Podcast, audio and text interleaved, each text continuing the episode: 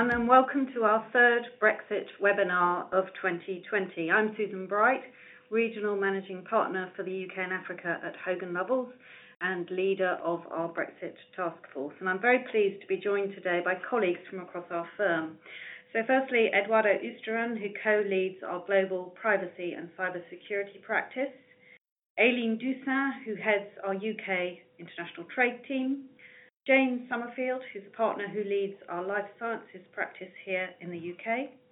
Paul Chaplin, who's a counsel in our UK litigation team. Andrew Eaton, Senior Associate in our UK Public Law and Policy team.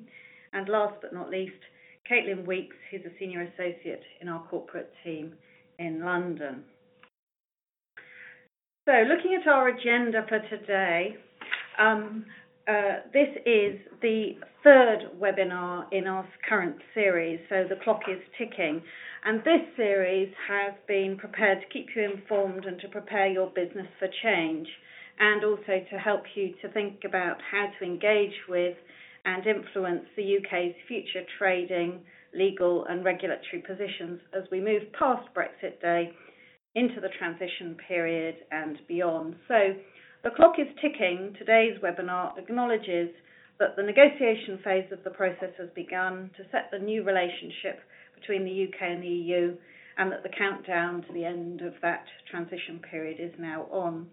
And after today, the series of all three webinars um, will be available on our Brexit Hub, so please feel free to share them with any of your colleagues who are engaged in Brexit planning.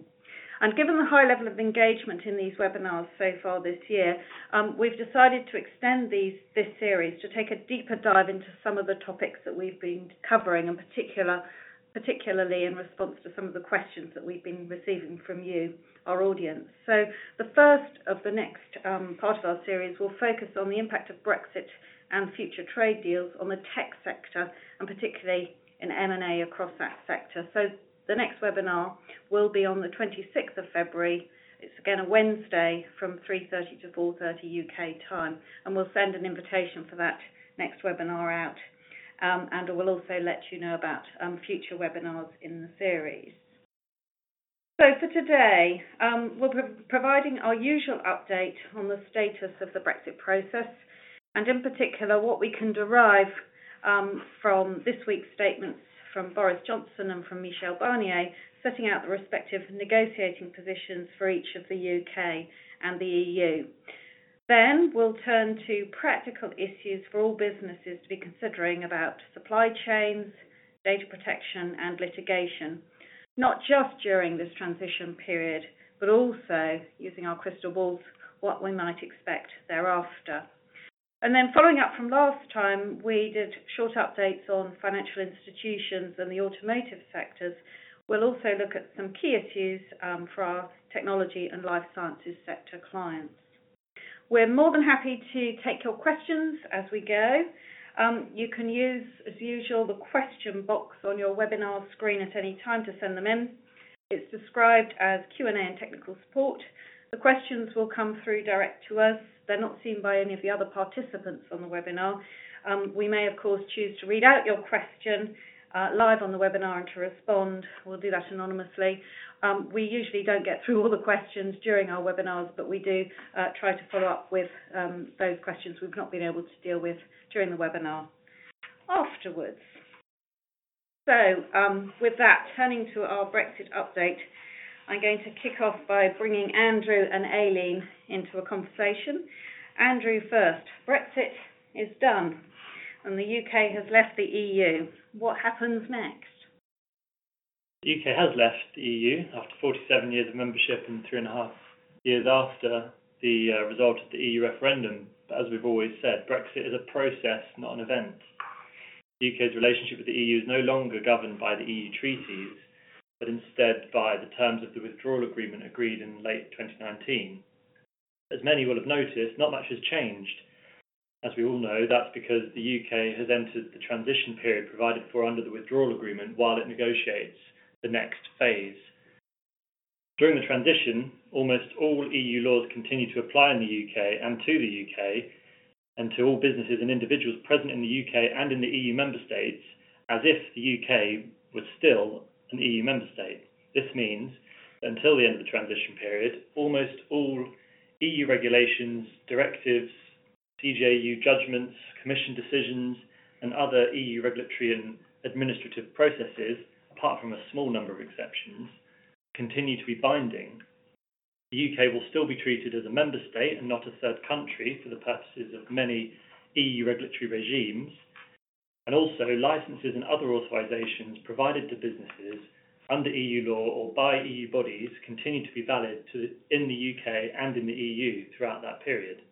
This means that while the UK has formally left the EU, nothing really changes until the end of the transition, which is currently set to continue until the 31st of December 2020, by which point the UK government and the EU aim to have successfully negotiated a new agreement to govern the EU UK relationship from that point onwards.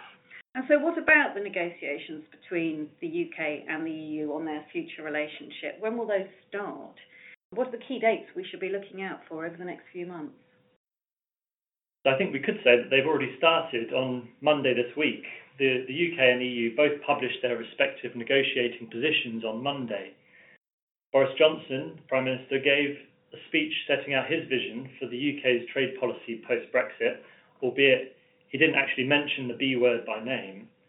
Uh, and that was accompanied by a, a more detailed policy statement in Parliament. This statement is actually relatively high level and likely only to be indicative of the UK's position, and that's probably because there's no requirement in law for any negotiating objectives to be approved by the UK Parliament. Michel Barnier also gave a speech on Monday, which was to announce the publication of the EU Commission's detailed draft negotiating mandate which it is proposing that the European Council formally adopt at the next EU summit on the 27th of February.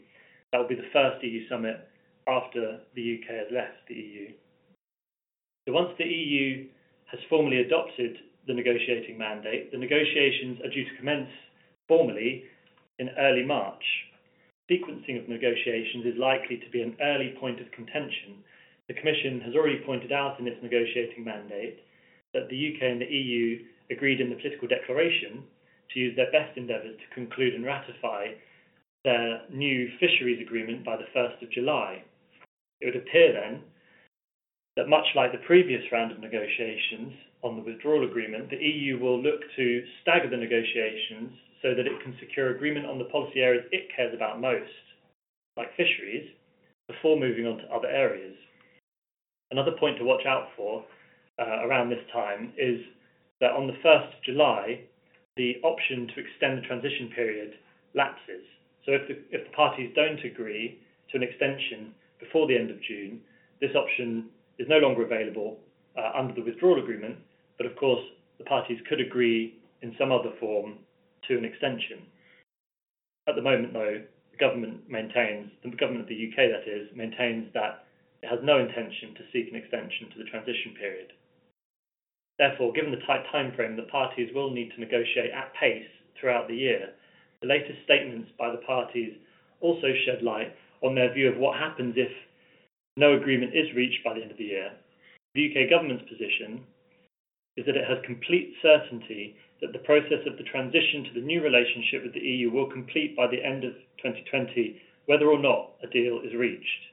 Reports suggest that the term no deal has been banned from being spoken in Whitehall, as the government is trying to give the impression that it is fully prepared to walk away from negotiations if necessary. And Mr Johnson has said that he is confident that the UK would prosper mightily in this situation, which he compared to the trading relationship uh, between the, the EU and Australia. What he didn't mention is that Australia currently has no formal trade agreement with the EU and is in fact in the process of trying to negotiate one. This has led the EU Commissioner for Trade, Phil Hogan, to describe Johnson's reference to an Australia style outcome as really code for no deal.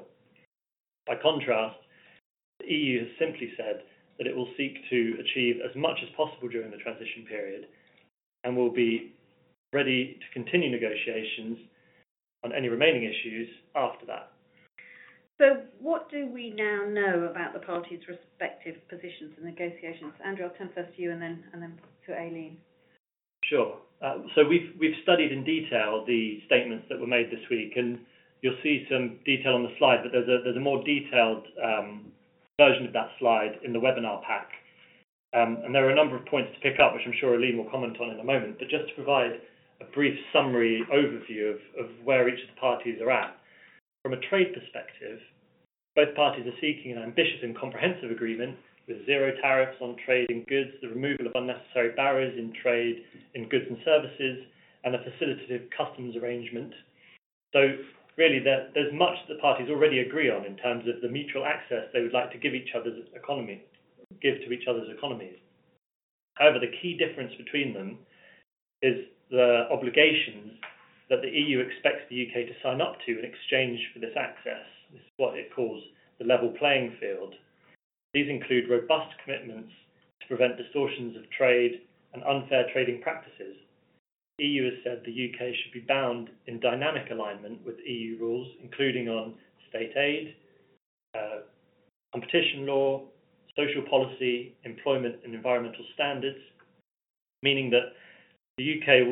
will be required to incorporate EU laws as they develop over time. The U.K.'s response to that, though, is that it will not agree to be bound by these rules uh, because it doesn't consider it to be necessary. But Mr. Johnson was at pains to stress in his speech that this is not because the U.K. plans to somehow undercut EU standards in a post-Brexit race to the bottom, the so-called Singapore-on-Thames model. He said that the U.K. will continue to maintain its high standards in these areas without the compulsion of a treaty with the EU. And he pointed, as evidence of that, to the fact that the U.K. has historically tended to spend less on state aid than other member states while in the EU. And in many areas where divergence is already allowed between EU member states, such as under an EU directive, the U.K. has generally adopted higher standards than the EU average. Another point of difference between the parties is how they describe the agreement they are seeking. The U.K. government refers to a suite of agreements and states that in some areas, future cooperation does not even need to be managed by an international treaty at all. By contrast, the EU refers to a single package and emphasizes the need for a coherent structure and that any agreement needs to be embedded in an overall governance framework. In practice, there's likely to be little difference in what the parties are actually saying they would like to agree.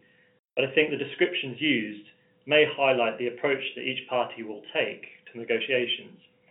It seems to me to be a return of a familiar argument that we were having three and a half years ago about the U.K. seeking to cherry-pick benefits and obligations of membership of the EU, and the EU responding that any agreement must respect the integrity of the single market, nothing is agreed until everything is agreed, and that the U.K. as a non-member cannot have the same rights and benefits as it did when it was a member. Andrew, thank you. And so, Aline, um, given the position set out by the U.K. and the EU and your knowledge of other trade negotiations, how do you expect these negotiations to progress over the coming months? Thank you, Suzanne. And I think, well, the main priority is timing, timing, timing. Both sides in the U.K. and the EU are absolutely determined that they need to negotiate a trade deal by the end of the implementation period or the transition period, however you want to call it. What's interesting, if you look at the economic uh, partnership, the economic elements or the trade elements of the U.K. mandate, and if you compare it in parallel with the EU27 mandate of the Commission proposal for a Council mandate, the um, key elements of that trading proposal are quite similar. On the U.K. side, the U.K. wants as much of an access as possible to the EU single market without the constraints, the legal constraints of being inside the EU's internal market or the EU single market. From an economic perspective, what's very interesting in the U.K. mandate is that the U.K. is expressly referring to a free trade agreement that looks very much like what we as trade lawyers know from the EU-Canada Free Trade Agreement.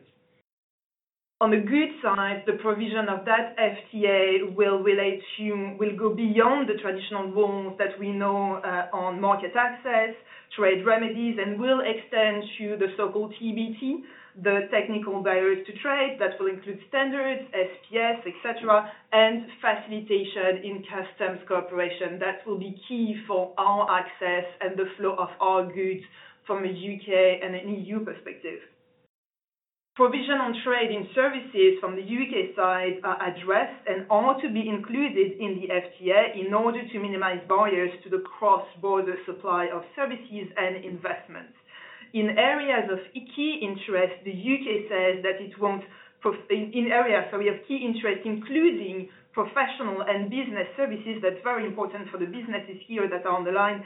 There may be scope for the UK to go beyond what the EU and the UK have in their existing FTAs and really sort of set precedents for a much more mutual access in services than what we currently have in existing FTAs. The agreement should also address mutual recognition of UK and EU qualifications. That's important for diplomas and professionals who move from the UK to the EU and the other way around. And those should be underpinned by regulatory cooperation so that qualification requirements do not become an unnecessary barrier to trade. That's on the UK mandate side. On the EU side, the EU is pretty much outlining the same principles, although it doesn't really talk about a free trade agreement. It uses the word a free trade area, but that's basically the same thing. But again, going back to Andrew's point, it's the structure itself that diverge from an EU mandate perspective because there should be an overarching framework for a free trade agreement of that free trade area to fall under, right? But the key difference from an EU perspective is really the fisheries agreement element. The EU Commission says that there will be no free trade deal if there is no fisheries agreement. So that specific point from an EU perspective is expressly linked to uh, an EU-UK FTA. And just few minutes after the EU mandate was published on Monday, uh, the EU chief negotiator, Michel Barnier, was on the French radio and really made that point in French very clear that fisheries was and will be a key aspect of the negotiation for the EU. What's interesting as well is we talk about timing um, several times, and as you know, uh, when the EU concludes uh, free trade agreement, there is a specific point of law that relates on timing because if the EU FTA is considered as a mixed agreement FTA, it needs to be ratified by all the different national parliaments. And that means a significant amount of time in order to get that FTA becoming EU law. Uh, Barnier and the Commission are of the view that the FTA will not will be an EU-only agreement, which means that the EU can ratify this FTA by itself on its own, and it will not need to go through all the national parliament ratification processes. So just to sum up in terms of the next steps, what will happen next? Well, uh, remember that what we saw coming out of the EU is just the Commission proposal for a mandate that will go to the Council, the Council of the EU, not the European Council. And the Council of the EU is expected to discuss this recommendation on the 25th of February. In the meantime, the Parliament, the European Parliament today, will publish its own proposal for a mandate, which what we hear will be very close to what we saw coming out of um, the Commission. There will be some additional elements with respect to GMOs, consumer protection, sorry, and a level playing field. And then the negotiations will start in March. Uh, we will have, um, um, and we hope that we will have a deal by the end of the transition period. Should the negotiations be concluded by then, we'll go through what we call the legal scrubbing of the text, which means that the legal experts will review the negotiated text, and then it will have to be followed by translation of the official text in all the EU official languages. And then, of course, we will need to get the European Parliament to consent on the FTA, and the Council will adopt the final decision to conclude the agreement. So Boris Johnson made sure to mention in his speech the U.K.'s other trade negotiations with countries like the U.S., Australia, New Zealand, Canada, Japan, so forth. How do you expect the U.K.'s plan to negotiate these deals concurrently? Um, how do you think that would impact on the negotiations with the EU? Okay. I will touch on the U.S. Uh, uh, as a last point because it's the most important one. Canada and Japan already have their own FTA, their own trading agreement with the EU. So what we know is that the EU is obviously in an advanced position here because there was already an FTA that was concluded Um, a few years ago, Japan last year, and Canada a few years ago with the EU. So we would expect that Canada and Japan will enter the negotiation with the U.K. Uh, on the same baseline as how they entered the negotiations with the EU. But the talks with the U.S. are much more complex. For one thing, there are some still serious points of disaccord on very key issues of the U.K.-U.S. trading relationship or the U.K.-U.S. Um, political relationship with respect to uh, a U.K. Uh, digital services tax and the Iranian nuclear deal. So that will play out in the upcoming U.S.-U.K. Uh, trade talks. And the current trade tensions between the U.S. and the EU over the Airbus subsidies that directly implicate the U.K.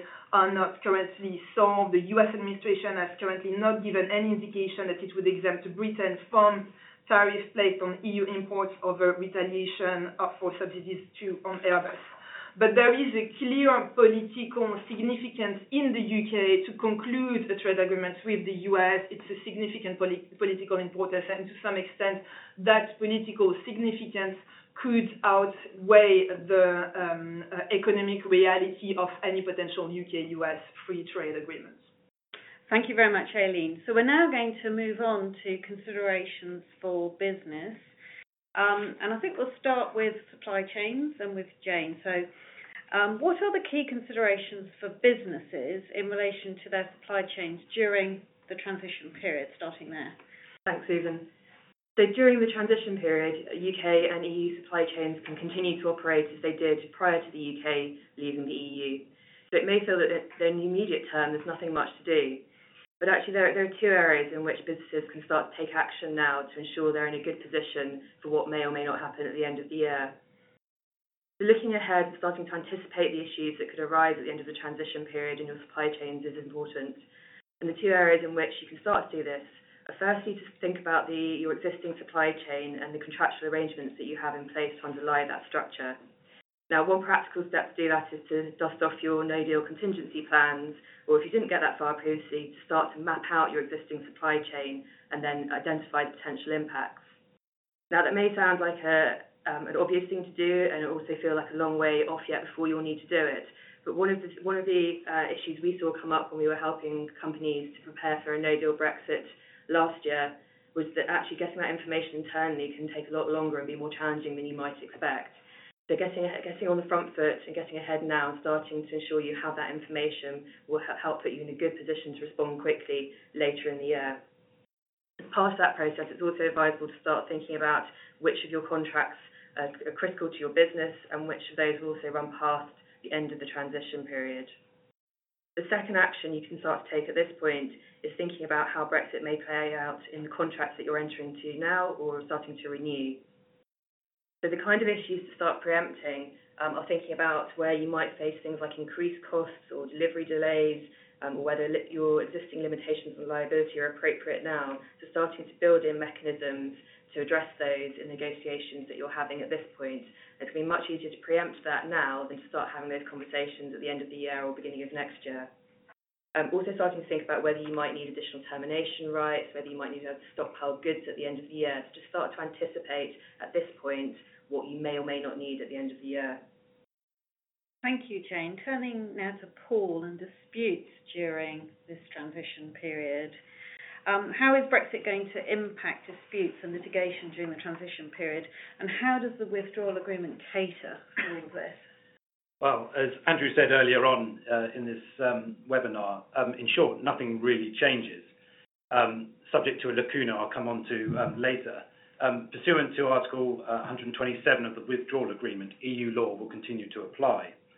The Rome regulations on governing law will continue to apply, and English and EU courts will continue to respect a party's choice of law. The same is um, true for the recast Brussels regulation. That will also um, apply. And that means that rules regarding jurisdiction and enforcement of judgments uh, as between the U.K. and the EU will remain unchanged. So during the transition period, um, English judgments will be treated as the judgment of a member state. The U.K. will also continue to apply international agreements on jurisdiction and enforcement, so the Hague Convention and the Lugano Convention.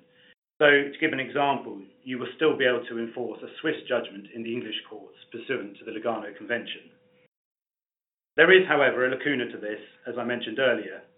So the EU will notify the counterparties to those international agreements, stating that they're going to treat the UK as a member state during the transition period, and they will ask the counterparties to do the same.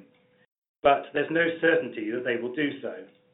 And as such, if you want to enforce an English judgment in Switzerland during the transition period, you might have to rely, for example, on Swiss domestic law to do so and that may mean that there are greater and more time-consuming procedural um, hoops to jump through. Thank you, Paul. Um, moving on, sticking with the transition period, but moving on to data protection. Eduardo, what should businesses be aware of during this transition period in terms of data? Well, um, let me start with some good news for you. Um, as we have heard so far, the, the law doesn't change, and the same applies to data protection law. So the GDPR will be equally applicable to the UK throughout the transition period, which means that on the key issue of EU-UK data transfers, there is no change whatsoever to the regime as it applies today. There are other issues which um, uh, are starting to become a bit more difficult. During the transition period, so far, the ICO will continue to be able to operate as a lead authority. That means that if a company or an organization operates across the EU, it is subject to the exclusive mm, competence of that lead authority. And if the company has its European headquarters within the United Kingdom, then the ICO will be able to play that role. But there is a twist to, this. The whole concept of the lead authority also relies on what is called a consistency mechanism. That is, that the measures that that lead authority may adopt from a regulatory or, or enforcement perspective will also be overseen by the European Data Protection Board. However, as of Brexit, that is this weekend or last weekend, the ICO is no longer able to participate as a full member of the European Data Protection Board because whilst European law applies in the UK, the UK may not be part of any of the bodies or institutions of the European Union. That's why our members of uh, the European Parliament from the UK had to say goodbye to their colleagues at the end of last week. And the ICO had to also say goodbye to their colleagues at the end of last week. So what does it mean in practice? So what this means is that we do have now nearly 11 months to prepare for what happens next. But it is important, as we have heard also from Jane, that we use this time wisely. What that means in practice is that, first of all, from the point of view of international data transfers between the EU and the UK and the UK and the EU, we need to bear in mind what, those transfers are and where they are taking place.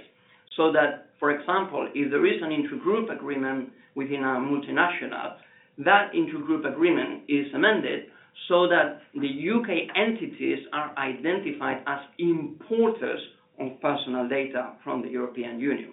And then from the point of view of the scrutiny of the regulator, if you want to continue to uh, benefit from the one-stop shop mechanism under which the, lead supervisory authority has that exclusive competence, one needs to start thinking about which European Data Protection Authority in which jurisdiction is going to be the, the next lead authority, or in practical terms, where within that mm, remaining number of EU member states, there is your best uh, hope for having a so-called main establishment. And finally, a really important point, particularly for those organizations looking to adopt or operating under binding corporate rules, the binding corporate rules approach is also supervised by a lead data protection authority. And it's very important that if that application is underway, we use the, the next 11 months to ensure a seamless process of handover between the ICO and the new lead authority. And so, Eduardo, looking forward, 11 months' time, what do you expect to happen after the end of the transition period? Well, the, the big question is whether the UK will be adequate from the point of view of European data protection law. That is a legal term that means that any personal data can flow freely, so there is free movement of data from the EU to the UK even after the transition period. For that to happen, the European Commission will need to declare the UK adequate, which means that the framework, the legal framework and the regulatory um, approach and the regulator match those conditions and those standards as we have seen in the European Union, which you would think is a really easy easy win for the UK, given that we are already or and we have implemented the GDPR. However, the wrinkle here is that uh, just two days ago, the Prime Minister, as part of the statement that Andrew was referring to earlier, said that in the future, the UK will develop its own separate and independent policies in a number of areas, including data protection, which could mean that there is a start to, towards divergence in terms of European data protection law and UK data protection law, which could have a detrimental impact on the chances of the UK to be declared adequate. So the next few months will be really important, and the political climate will be really relevant in this context to this to, to know whether the UK continues to be adequate or organizations need to bear that in mind and operate as if they were in a uh, in a jurisdiction that is no longer adequate. Eduardo, thank you. So turning back again to disputes, back to, to Paul, once we reach the end of the transition period, what will be the position in relation to the important matters that you referred to earlier, like governing law, enforcement of judgments, and how will this impact disputes? Will any of those transitional provisions set out in the withdrawal agreement continue to have effect after the end of this year? Are there any pitfalls that we all need to be looking out for?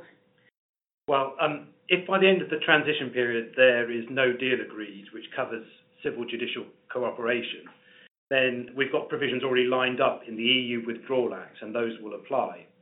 And as we've mentioned on previous webinars, um, the EU Withdrawal Act essentially takes a snapshot of EU law at the, um, the time of the end of the transition period, and then that is then put into UK law. And then this is then amended through various Brexit um, SIs. So governing law is the, um, probably the easiest bit to deal with because the Rome regulations will continue to apply in both the UK and the EU um, 27. And as such, the courts in the EU 27 and the UK will continue to respect a party's choice of law. Um, that's because those regulations um, don't rely on reciprocity. Um, the choice of law doesn't need to be a choice of law um, of an EU jurisdiction, so that makes it much more simple. If you then look at sort of jurisdiction and enforcement, um, you were asking earlier about the withdrawal agreement, and it does have transitional provisions um, that relate to civil um, cooperation. And as such, the recast Brussels regulations will continue to apply to proceedings, but only those proceedings that commence before the end of the transition period. Where the transitional provisions don't apply, that's for claims issued after the 31st of December um, 2020, there's much more uncertainty.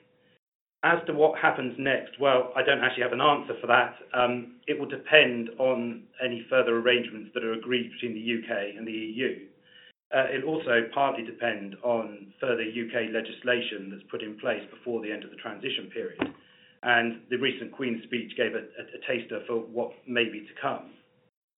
The key point, though, for claims issued after the end of the transition period is that the recast Brussels regulation will no longer be relevant to questions of jurisdiction and enforcement, as between the UK and the EU. And litigants will have to consider whether, firstly, if there's an exclusive jurisdiction agreement, and then whether or not the Hague Convention itself will then apply. But if it doesn't, then they'll have to look at domestic rules on jurisdiction and enforcement in the relevant member state. Um, I mean, that's not a disaster. Most EU 27 countries will enforce foreign judgments, and of course, they've been doing so for um, many decades with non-EU judgments, for example, Japanese and US judgments. Um, The only difference might be that the type of judgment enforced may be more limited, and there may be greater procedural hurdles. Of course, local law advice may be required. The final point to note Um, is that the U.K. will no longer be party to the Hague Convention and the Lugano Convention by um, virtue of its EU membership. Um, we know that the U.K. intends to independently accede to Hague on the first of January 2021. That doesn't require the consent of the other contracting states, so it should be fairly straightforward. The U.K. has also expressed an intention to accede to the Lugano Convention. In contrast, this requires the consent of the other contracting states and can't be guaranteed. Thank you very much. And just to complete our little tour, Jane, coming back to you, same question really in relation to supply chains. What do you think the key considerations for business will be after the end of the transition period?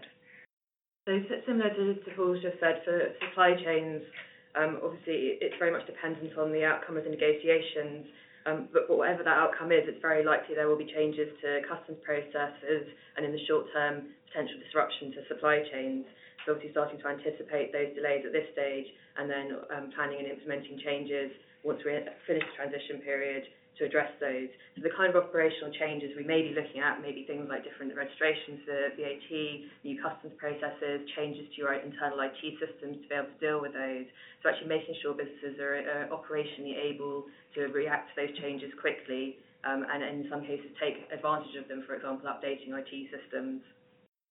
Um, also, as the future relationship becomes clearer, um, it's important to think about are opportunities potentially in supply chains as well, whether there may be benefits where you can pass risk on to other parties.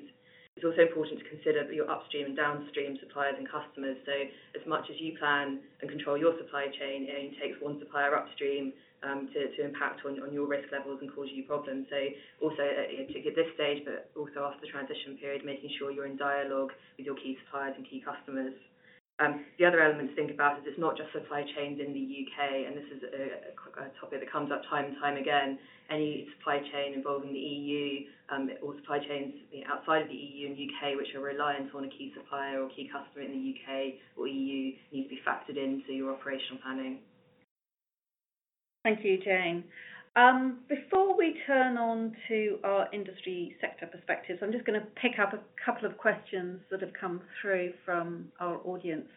Um, I think these are both for you, Aline. So the first one is, how can we, the U.K. and the EU, negotiate and ratify in 10 months a free trade agreement, whereas usually we need three, four to X years to conclude with other partners? Great question. Thank you, Suzanne. Um, I mean, indeed, if we manage to get that FTA um, uh, negotiated, finalized, uh, negotiated, finalized, and ratified by the end of December 2020, that would be Uh, unprecedented for, A, the EU to negotiate so so quickly and and so fast, and for the U.K. to have concluded such a comprehensive trading uh, arrangement in in less than a year. Uh, um, so it it will be very challenging, and the negotiation have not formally started, so we don't even have what we have 10 months as per the question. What's worth bearing in mind is we are not, I mean, the U.K., we are not just like how Japan entered its negotiation with the EU or the Australians are entering the negotiations with the EU because we are starting from a point of alignment as a member of the EU. So we would expect, of course, that's a clear competitive advantage in making sure that you can get the deal through very quickly. The main point, and this is what Eduardo, for instance, was saying on data, is to what extent we will see a clear uh, political line in the context of these talks from the U.K. side to diverge in a number of areas that will form part of the FTA, and that will make the negotiations and the talks much more difficult and, um, um, by ricochet, uh, much more lengthy. Thank you. And if I may, a second one, um, a very practical question. Regarding impacts to the supply chain, are there still concerns, Aline, about long custom delays at the border at the end of this year, so at the end of the transition period? So in a nutshell, yes. Uh, yes, on customs delays. Um, uh, long customs delays, we don't know as yet, but what is really worth remembering and outlining here on the call is that regardless of the shape of the FTA that we will have, even if it's comprehensive and ambitious, and we would hope that it will be comprehensive and ambitious, we will come out of the free movement of goods, and that will mean that there will be customs checks occurring between the U.K. and the EU, which means that all the 27 member states' contingency preparations on customs that we've seen occurring over the past year, and the U.K. has done the same thing with HMRC on the U.K. side, those are still ongoing because we will have to check goods at borders. So there will be customs checks. We would hope that there will not be so much long delays, but there will be delays and more delays than what we see today, of course. Thank you very much. We'll move on now to our industry sector perspectives, and I'm going to start with tech and the tech world. So, Caitlin, what are people in the tech world, whether they're tech companies or companies that use tech, what are they most focused on at the moment? So, as Andrew mentioned earlier, the really strong message coming from the U.K. government at the moment is very much the U.K. is open for business, and technology has been identified as one of its priority sectors. The government could certainly seek to use its post-Brexit freedom to drive a more dynamic agenda with a view to encouraging technology companies to build their businesses in the U.K. And then when you piece that together with the government's focus on seeking investment in areas of the U.K. outside of the southeast, there are real opportunities for tech investors who are prepared to look beyond London and Cambridge. But it's really important to reiterate here that when we talk about tech, we're not just referring to traditional technology companies. This really does apply to technology and innovation in all sorts of businesses, from driverless cars and fintech to digital health. And in terms of regulation, the global survey on digital regulation that we completed last year showed that tech regulation is a really hot topic for regulators around the world. So in the first half of 2019 alone, across 16 jurisdictions, we identified over 450 individual proposals for the regulation of technology companies. And European politicians and other stakeholders were the most active in coming up with regulatory proposals in the tech field. As I say, the messaging from the U.K. government is that they're very keen for the U.K. to become a tech-friendly jurisdiction, which may suggest that U.K. regulators are going to seize the opportunity to position themselves as world leaders in creating smarter tech regulation, much as they did for fintech by creating the regulatory sandbox.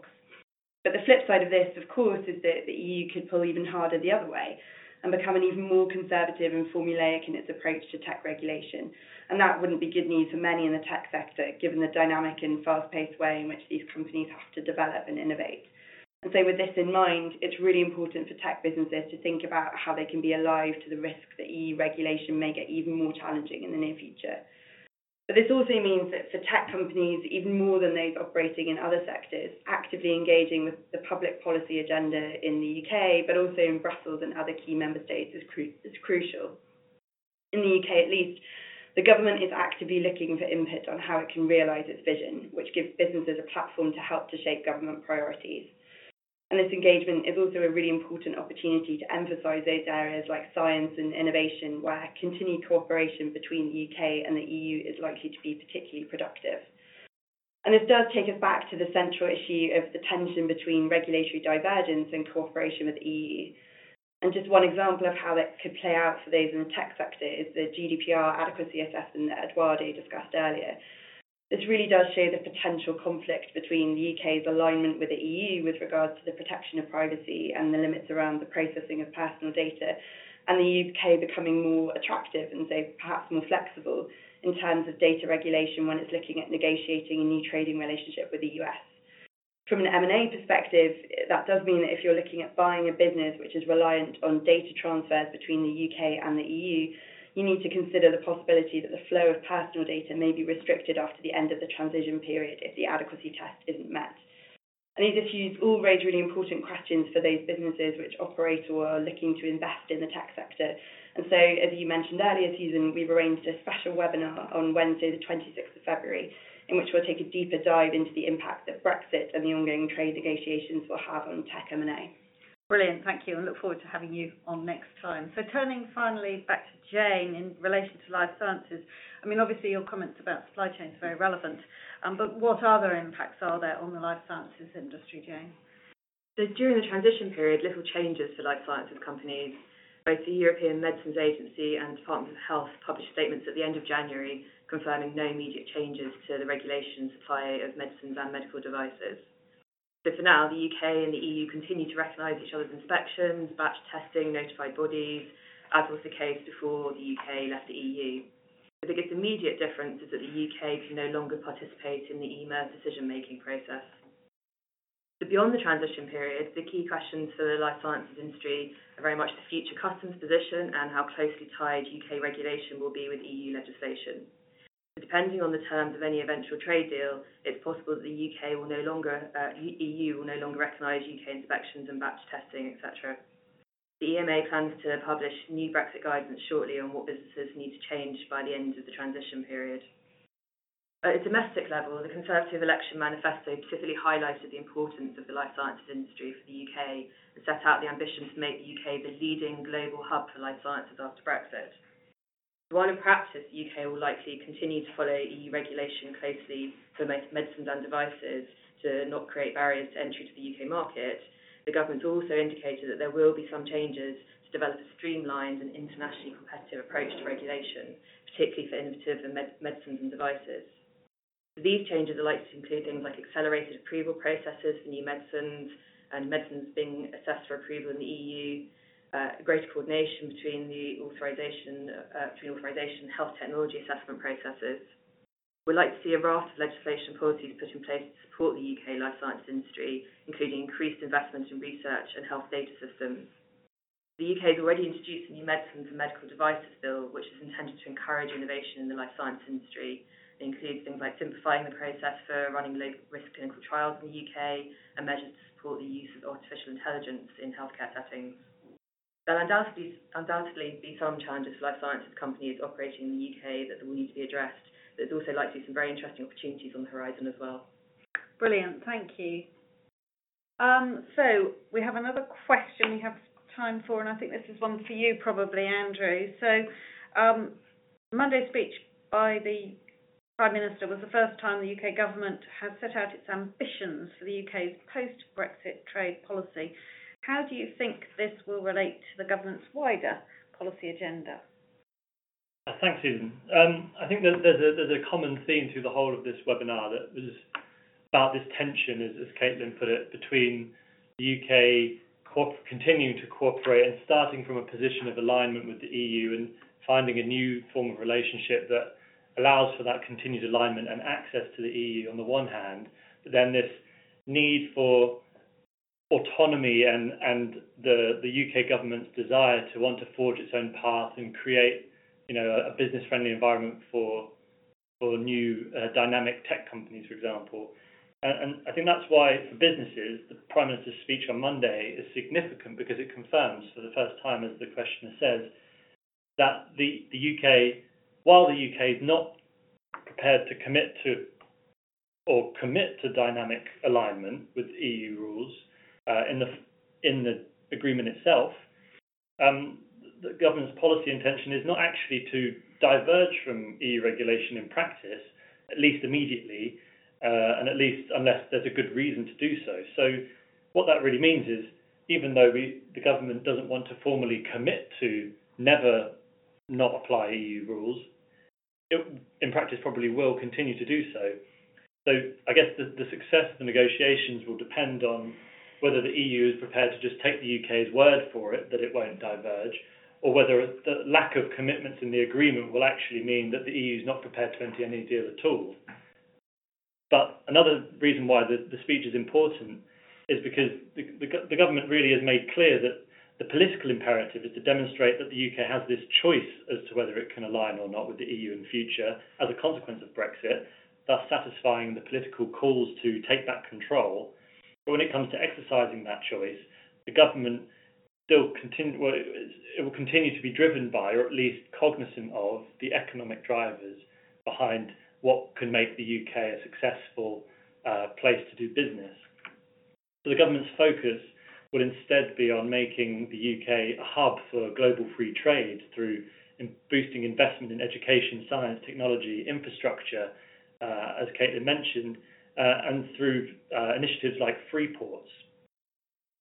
I guess the, the, the, government's aim here would be to counterbalance any increased friction with uh, the EU-UK trading relationship um, and w- with the, the incentives on businesses, for example, in tax and other policy areas, uh, to, to encourage them to continue to establish themselves in the UK, notwithstanding that additional friction.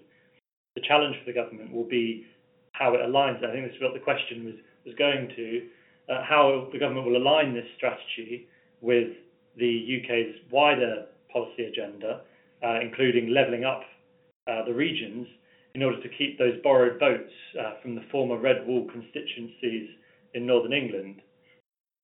We know, for example, the government is rewriting the Treasury Green Book to redefine what value for money means in terms of future projects and infrastructure investment undertaken by central government because the current rules favour projects and investment in London and the South East. So we can expect the government to be particularly attuned to ways in which its post-Brexit trade policy, which we've been talking about today, can dovetail nicely with ensuring more investment and jobs in the west and the north and west of England. It remains to be seen, obviously, how and whether this can be achieved, and it will, in no small part, be down to whether the EU is willing to accept uh, a lack of commitment, if that's what the UK is offering.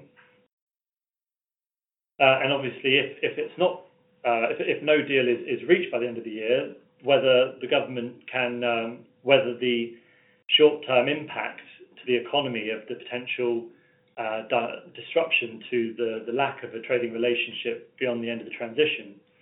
However, we can now say that businesses have a much better sense of the UK's intended direction of travel than they have had for some time since the referendum.